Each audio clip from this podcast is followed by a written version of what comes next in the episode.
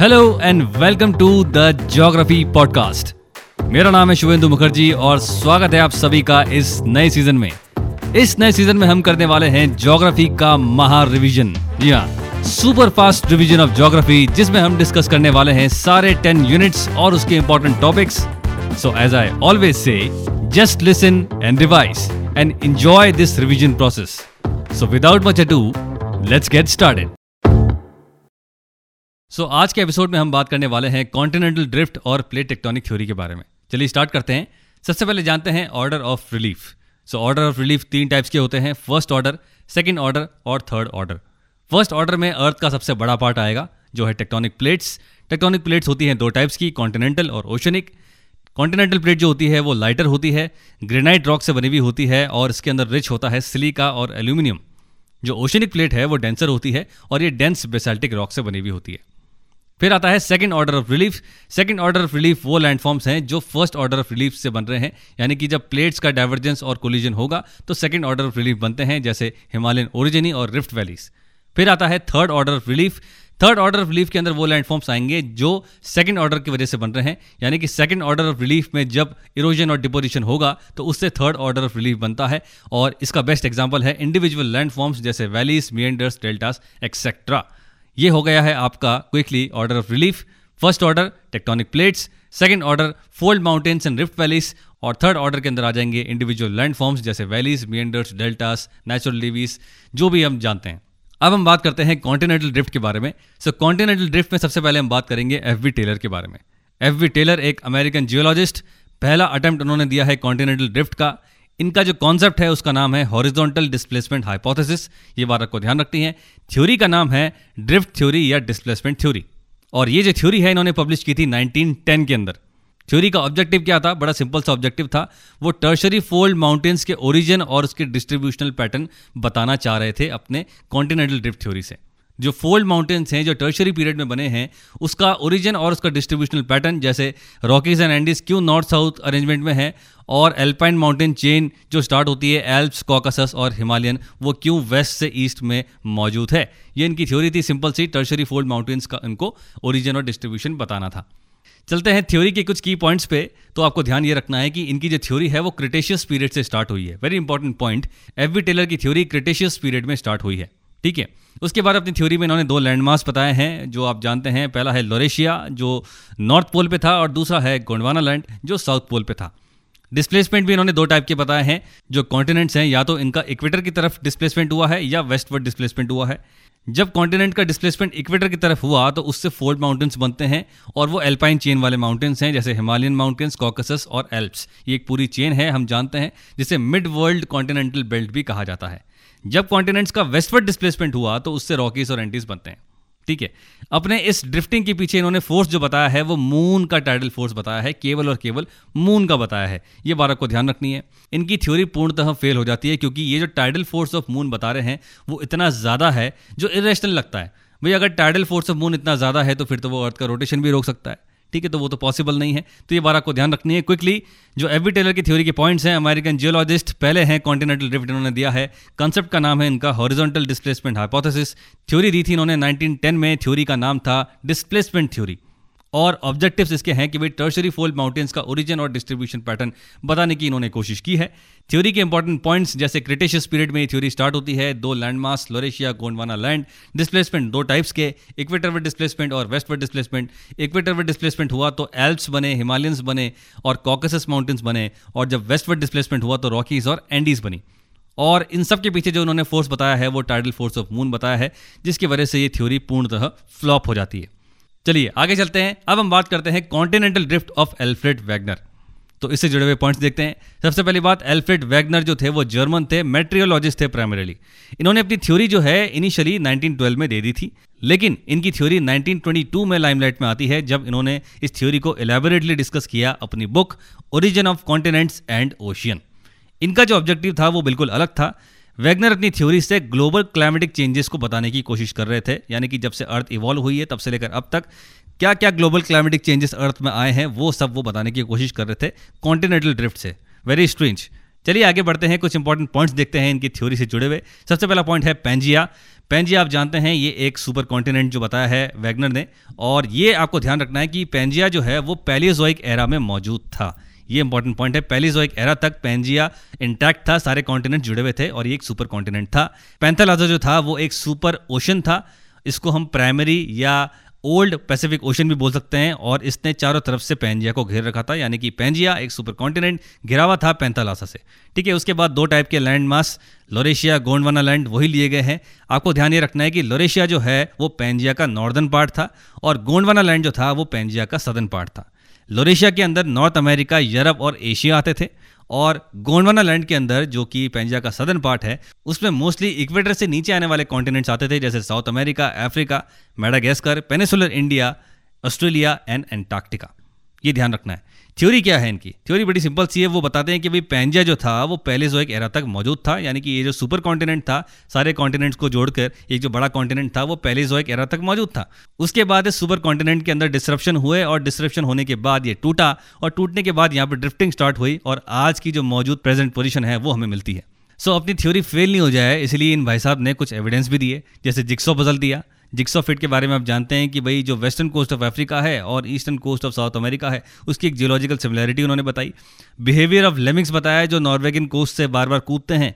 ग्लॉसअप terrace flora के बारे में बताया, वो बताते हैं कि एक खास तरीके का एक फ्लोरा है, जो प्लांट है, जो केवल गोंडवाना लैंड से जुड़े हुए कॉन्टिनेंट्स के अंदर पाया गया, जो आज अलग अलग हैं। उसके बाद टिलाइट डिपॉजिट्स के बारे में बताया टिलाइट डिपॉजिट्स को ग्लेशियल डिपॉजिट्स कहा जाता है, और ये गोंडवाना लैंड के जुड़े हुए जितने भी कॉन्टिनेंट्स थे, जैसे South America Africa peninsular India Australia यहाँ पर पाए जाते हैं। उसके बाद प्लेसर डिपॉजिट्स जिसे गोल्ड डिपॉजिट कहा जाता है, और ये अफ्रीका के वेस्टर्न कोस्ट और ब्राज़ील में पाए जाते हैं, जो आज की तारीख में माइल्स अपार्ट हैं। ठीक है तो ये कुछ इन्होंने एविडेंसेस बता दिए जैसे jigsaw puzzle behaviour of lemmings Glossopteris flora tillite deposits और प्लेसर डिपॉजिट्स उसके बाद हम बात करते हैं कि इन्होंने थ्योरी में ड्रिफ्टिंग कैसे बताई है। भाई कॉन्टिनेंट्स का ड्रिफ्टिंग हुआ कैसे है? तो सेम है, दो तरह की ड्रिफ्टिंग हुई है, एक इक्वेटर की तरफ़ ड्रिफ्टिंग हुई है और एक वेस्टवर्ड ड्रिफ्टिंग हुई है। जैसा कि एवी टेलर ने भी कहा था। तो इक्वेटरवर्ड ड्रिफ्टिंग जो हुई है, उसके पीछे जो फोर्स रिस्पॉन्सिबल है, वो centre of buoyancy and centre of gravity के बारे में उन्होंने बताया है कि जब centre of buoyancy centre of gravity के नीचे आ जाती है तो रिजल्टेंट फोर्स इक्वेटर की तरफ़ लगता है।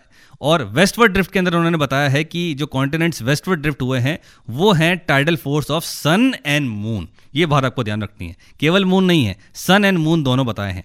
तो दो टाइप्स की ड्रिफ्टिंग इक्वेटरवर्ड ड्रिफ्टिंग और वेस्टवर्ड ड्रिफ्टिंग इक्वेटरवर्ड ड्रिफ्टिंग के अंदर centre of buoyancy and centre of gravity और वेस्टवर्ड के अंदर tidal force of sun and moon ठीक है? उसके बाद चलो ठीक है, ये थ्योरी तो आपको पता है। लेकिन टाइमलाइन ऑफ़ इवेंट्स बड़े इंपॉर्टेंट हैं।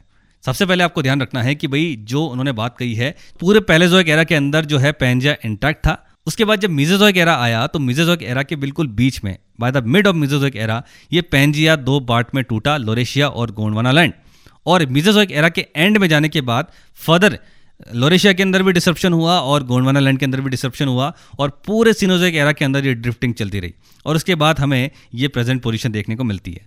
तो ध्यान आपको ये रखना है कि जो रिसेंट जो हमें जो यंग फोल्डेड माउंटेन्स देखने को मिलते हैं, वो सीनोजोइक एरा में बने हैं। यानी कि जो हिमालयन ओरिजनी है, यानी कि जो हिमालयन ओरिजनी है, वो बिल्कुल रिसेंट है। टेन मिलियन ईयर्स अगो ये हुआ है और ये पूरा सीनोजोइक एरा के अंदर हुआ है। तो टाइमलाइन क्या हुई?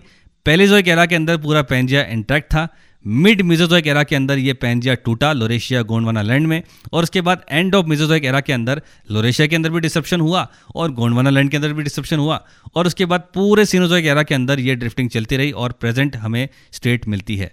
The development of the Himalayan orogeny जो बिल्कुल यंगेस्ट है, वो सीनोजोइक एरा के अंदर हुआ है, ये बात आपको ध्यान रखनी है। तो ये है आपकी कॉन्टिनेंटल ड्रिफ्ट बड़ा सिंपल सा था। अब हम बढ़ते हैं प्लेट टेक्टोनिक की तरफ़। अब हम बढ़ते हैं प्लेट टेक्टोनिक की तरफ़। लेकिन प्लेट टेक्टोनिक की तरफ़ बढ़ने से पहले आपको कुछ टाइम लाइन ऑफ़ इवेंट देखने हैं, कुछ क्रोनोलॉजी देखनी है। तो क्रोनोलॉजी क्या बैठती है? कॉन्टिनेंटल ड्रिफ्ट में सबसे पहले आते हैं एफ़ टेलर जिनकी थ्योरी फेल हो गई ऑल टुगेदर उसके बाद वैगनर आए, इनकी थ्योरी भी जो है वो जस्टिफाइड नहीं हो पाई, और ये भी फेल हो गई। ठीक है, ये दोनों जो हैं, वो जो फोर्स बता रहे हैं सेंटर ऑफ़ ग्रेविटी और सेंटर ऑफ़ बायंसी जो वैगनर भी बता रहे हैं, वो इतना नहीं है कि भाई कॉन्टिनेंट्स को ही ड्रिफ्ट कर दे। इसलिए ये थ्योरी जो है वाइडली पॉपुलर हुई, लेकिन ये एक्सेप्टेड नहीं की गई जोग्राफर्स के द्वारा। उसके बाद दो बड़ी इंपॉर्टेंट थ्योरी आती है 1930s में और 1960s में। एक है convective current theory of Arthur Holmes और sea floor spreading theory by Harry Hess ये जो दो थ्योरी है, ये बेस बनती है प्लेट टेक्टोनिक का। ये बार आपको ध्यान रखनी है। कन्वेक्टिव करंट थ्योरी आप जानते हैं अर्थ के मेंटल के नीचे कन्वेक्टिव करंट चल रही है, एक सर्कुलर फ्लो है और ये जो है अर्थ की प्री मॉडल हीट से जो है बन रहा है, जिसकी वजह से जो मैग्मा नीचे मौजूद है, उसका भी एक सर्कुलर मूवमेंट होता है। ये है कन्वेक्टिव करेंट थ्योरी 1930s में आर्थर होम ने दी थी। उसके बाद जो सी फ्लोर स्प्रेडिंग है, वो हैरी हेस ने बताया है। वो कहते हैं कि भाई मिड ओशनिक रिजेस जो हैं, यानी कि पूरे ओशन के बीच में जो मिड ओशनिक रिजेस हैं, वहाँ पर कॉन्टिन्यूसली न्यू ओशनिक क्रस्ट बन रही है। और उससे ओशन फ्लोर जो है, वो बढ़ रहा है। ये थ्योरी भी एक्सेप्ट हो गई, क्योंकि इसके एविडेंसेस मिल गए। पैलियोमैग्नेटिज्म वाले एविडेंसेस मिल गए तो ये भी एक्सेप्ट हो गई। फिर इन दो थ्योरी को आधार मानते हुए प्लेट टेक्टोनिक थ्योरी आई है। तो ये बात आपको ध्यान रखनी है। पहले है continental drift of F B Taylor उसके बाद एल्फ्रेड वैगनर फिर आता है आपका आर्थर होम्स उसके बाद seafloor spreading and then finally you have plate tectonic theory चलिए प्लेट टेक्टोनिक थ्योरी से जुड़े हुए कुछ इंपॉर्टेंट पॉइंट्स पहला है कि भाई जो प्लेट वर्ड है, वो जेटी विल्सन ने 1965 में दिया है। उसके बाद मैकेजी और पार्कर ने क्या किया? इसमें ये पूरी थ्योरी को ऑल टुगेदर जो है पुट फॉरवर्ड कर दिया 1967 में। और मॉर्गन का भी इसके अंदर नाम आता है 1968 में इनका भी कुछ कंट्रीब्यूशन इसके अंदर है। लेकिन प्लेट टेक्टोनिक थ्योरी का जो बेस है, वो है आर्थर होम्स और sea floor spreading by Harry Hess ये बारह को ध्यान रखनी है। चलिए देखते हैं कुछ important points plate tectonic theory से जुड़े हुए। तो भैया प्लेट टेक्टोनिक थ्योरी बोलती है कि जो अर्थ का लिथोस्फियर है लिथोस्फियर मतलब crust and the upper mantle, वो डिवाइडेड है कुछ डिफरेंट प्लेट्स के अंदर। और ये जो प्लेट्स हैं, ये फ्लोट करती हैं एस्थेनोस्फेयर पे, और ये हॉरिजॉन्टली मूव करती हैं प्लेट्स ये बात आपको ध्यान रखनी है। यानी कि अर्थ जो है lithosphere crust in the upper mantle वो कुछ प्लेट्स के अंदर डिवाइडेड है। ये प्लेट्स एस्थेनोस्फेयर के ऊपर फ्लोट करती है हॉरिजॉन्टली ये बात आपको ध्यान रखनी है। अब प्लेट जो है वो दोनों ने बता दी कि भाई वो दोनों हो सकती है, यानी कि वो कॉन्टिनेंटल भी हो सकती है प्योरली कॉन्टिनेंटल भी हो सकती है प्योरली ओशनिक भी हो सकती है, लेकिन एक और इन्होंने बताया कि कॉम्बिनेशन भी हो सकता है। वो आधी कॉन्टिनेंटल हो सकती है और आधी ओशनिक हो सकती है, ऐसा भी पॉसिबल है। तो एग्ज़ाम में कई बार स्टेटमेंट्स आते हैं कि भी plate can be continental yes it is true plate can be oceanic yes it is true it can be a combination of both then also it is true ठीक है?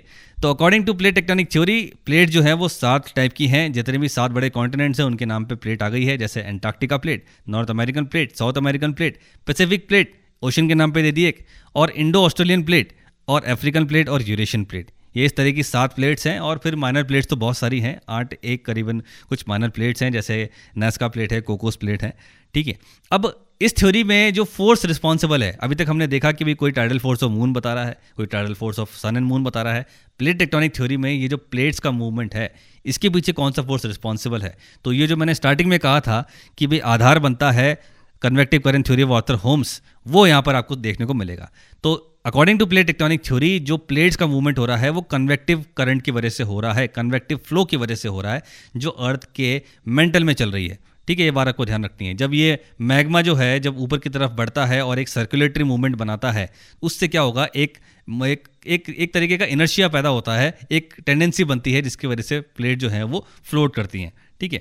अब हम बात करते हैं प्लेट बाउंड्रीज के बारे में, आप जानते हैं डाइवर्जेंट बाउंड्रीज तो आप जानते हैं, लेकिन इनके अदर नेम्स भी आपको याद रखने पड़ेंगे। तो डाइवर्जेंट बाउंड्री वो है जहाँ पर प्लेट्स ऑपोजिट डायरेक्शन में जा रही हैं। डाइवर्जेंट बाउंड्री को कंस्ट्रक्टिव बाउंड्री भी कहा जाता है, क्योंकि नीचे से जब जब डाइवर्जेंस होगा तो नीचे से नया मैग्मा ऊपर की तरफ़ आएगा, ठीक है। और वो नई क्रस्ट बनाएगा ओशनिक क्रस्ट बनाएगा, इसलिए इसको कंस्ट्रक्टिव प्लेट बाउंड्री कहा जाता है। इसको एक्रेटिंग बाउंड्री भी कहा जाता है। A double C R E T I N G ये बार आपको ध्यान रखनी है। ये भी इन्हें कहा जाता है। एग्ज़ाम्पल इसके नॉर्थ अमेरिकन प्लेट है यूरेशियन प्लेट है मिड ओशनिक रिजिस इसके बेस्ट एग्ज़ाम्पल हैं। उसके बाद है कन्वर्जन प्लेट बाउंड्रीज जहाँ पर दो प्लेट्स सेम डायरेक्शन में आती है और कोलाइड करती है, जिसमें हैवियर प्लेट जो है वो नीचे चली जाती है और लाइटर प्लेट इसके ऊपर चली जाती है।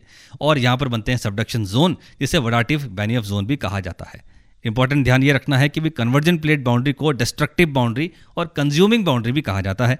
ठीक है एग्ज़ाम्पल इसके हो गए नॉर्थ अमेरिकन प्लेट और नेस्का प्लेट जब मिलती हैं तो आपके एंडीज माउंटेन्स बनते हैं। इंडियन प्लेट यूरेशियन प्लेट जब कोलाइड करती है तो आपकी हिमालयन ओरिजिनी बनती है। ठीक है, एक और मज़े की बात यह है कि भाई कन्वर्जेंस जो है, वो तीनों टाइप का हो सकता है। दो ओशनिक प्लेट के बीच में, दो कॉन्टिनेंटल प्लेट्स के बीच में, या एक कॉन्टिनेंटल और एक ओशनिक प्लेट के बीच में। तो इंपॉर्टेंट ध्यान ये रखना है, ये तीनों टाइप के जो कन्वर्जेंस हैं, इनसे अलग अलग टाइप्स के आपको फीचर्स देखने को मिलेंगे। जब दो ओशनिक प्लेट्स टकराएँगी तो वॉल्केनिक आइलैंड आर्क्स बनेंगे, यानी कि वॉल्केनिक आइलैंड बनेंगे, ट्रेंचेस बनेंगे। ट्रेंचेस कब बनते हैं? जब दो प्लेट टकराएगी, हैवियर प्लेट नीचे चली जाएगी, सबडक्शन जोन जहाँ बनते हैं, वहाँ ट्रेंचेस बनते हैं। आइलैंड की चेन बनेगी, जिसे आर पिलागो कहा जाता है, जैसे फिलिपिन और जैपनीज आइलैंड जो है, वो इसके एग्ज़ाम्पल हैं। जब एक कॉन्टिनेंटल प्लेट और एक ओशनिक प्लेट टकराएगी तो फोल्ड माउंटेन्स बनेंगे, जैसे रॉकीज एंड एंडीज और ट्रेंचेस तो बनने ही, क्योंकि कन्वर्जेंस हो ही रहा है, और वॉल्केनिक आइलैंड आर्क्स तो बनेंगे। लेकिन फोल्ड माउंटेन्स यहाँ पे देखने को मिलते हैं, एक कॉन्टिनेंटल और एक ओशनिक टकराता है। उसके बाद जब कॉन्टिनेंटल कॉन्टिनेंटल दो प्योरली कॉन्टिनेंटल प्लेट टकराती हैं तो भी फोल्ड माउंटेन्स हमें देखने को मिलते हैं। बेस्ट एग्ज़ाम्पल इसका है मिड वर्ल्ड कॉन्टिनेंटल बेल्ट जिसमें आपका एल्प्स आ गया यूराल्स आ गया एपलेशंस आ गया एटलांटिस माउंटेन्स आ गया और the mighty youngest Himalayan mountain chain आ गया है। ये बात आपको ध्यान रखनी है। तो ये बार आप ध्यान रखेंगे, तीन टाइप के कोलिजन होते हैं ओशनिक ओशनिक कॉन्टिनेंटल ओशनिक और कॉन्टिनेंटल कॉन्टिनेंटल उसके बाद तीसरे टाइप की जो बाउंड्री है, वो है ट्रांसफॉर्म बाउंड्री जिसे कंजर्वेटिव बाउंड्री कहा जाता है। ये बड़ा इंपॉर्टेंट है, आपको ध्यान रखना है कंजर्वेटिव बाउंड्री और इसका जो बेस्ट एग्जांपल है वो है सेनेड्रियस फॉल्ट जो नॉर्थ अमेरिकन प्लेट और पैसिफिक प्लेट ट्रांसफॉर्म मूवमेंट जब दिखाती है तो सेनेड्रियस फॉल्ट बनते हैं। इंपॉर्टेंट पॉइंट यहाँ पे ये है कि जो ट्रांसफॉर्म बाउंड्री है, यहाँ पर दो टाइप्स के मूवमेंट होते हैं और ये कई बार एग्ज़ाम में क्वेश्चन आता है। जब ट्रांसफॉर्म मूवमेंट लेफ्टवर्ड हो रहा है तो वो सेनेस्ट्रियल है। ठीक है, उसको सेनेस्ट्रियल मूवमेंट कहा जाएगा। और जब ट्रांसफॉर्म मूवमेंट राइटवर्ट हो रहा है तो उसे डेक्स्ट्रल मूवमेंट कहा जाएगा। ये बारह को ध्यान रखनी है। याद करने का तरीका, आपने देखा होगा, एक कार्टून आता था डेक्स्टर ठीक है? डेक्स्टर एंड इट्स लेबोरेटरीज नाम से कार्टून आता था। तो डेक्स्टर जो है, वो एक साइंटिस्ट था छोटा, और साइंटिस्ट हमेशा राइट चीज़ करते हैं।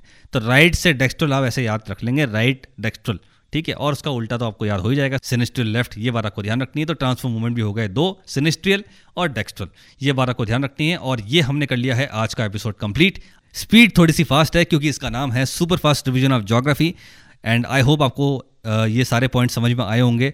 अगर आपको इससे कोई भी बेनिफिट मिलता है, अगर आपको पसंद आ रहा है प्लीज़ मुझे फीडबैक दीजिए पर्सनल मैसेज कीजिए। इस पॉडकास्ट को ज़्यादा से ज़्यादा लोगों तक पहुँचाइए और फॉलो बटन दबा के आप बेल आइकन को भी प्रेस कर सकते हैं ताकि हर बार जब आएगा पॉडकास्ट तो आपको इतला कर दिया जाएगा। थैंक यू सो मच मिलते हैं इन द नेक्स्ट एपिसोड